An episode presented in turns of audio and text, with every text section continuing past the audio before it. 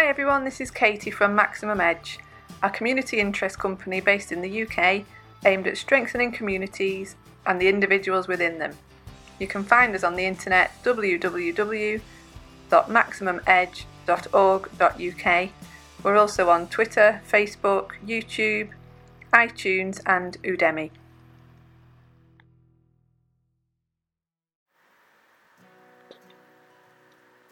Looking after your mental health and obtaining support.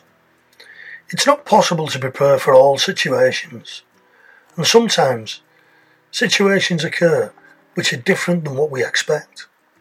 However, it's helpful to be aware of the different situations that could arise in life and to be prepared for them as much as we can, really.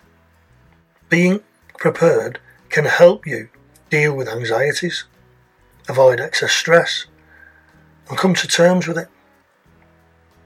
At times of major change in your life, we feel the most pressure and are more vulnerable to developing mental ill health.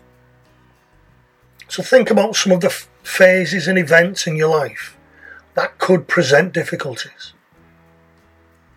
You could include bereavement, leaving home, starting a new job, end of a relationship, stress at work, poor physical health, having a baby, caring for someone, being made redundant, getting married, coping with success, and retirement.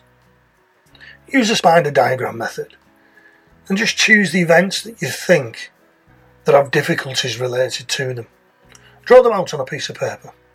On completion, can you see a chain occurring and a link that could affect your mental well-being? Can you now see the need to prepare and have the support mechanisms in place to deal with these if they happen?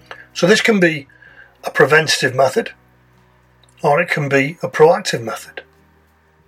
There are main, three main types of support that you can use.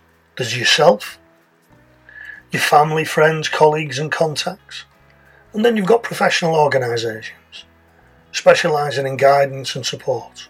One of the good exercises, grab a piece of paper and a pen, plain piece of paper, draw a circle, write your name in it, and also write my support network. And just list everybody who you see around you in your life at present who will support you.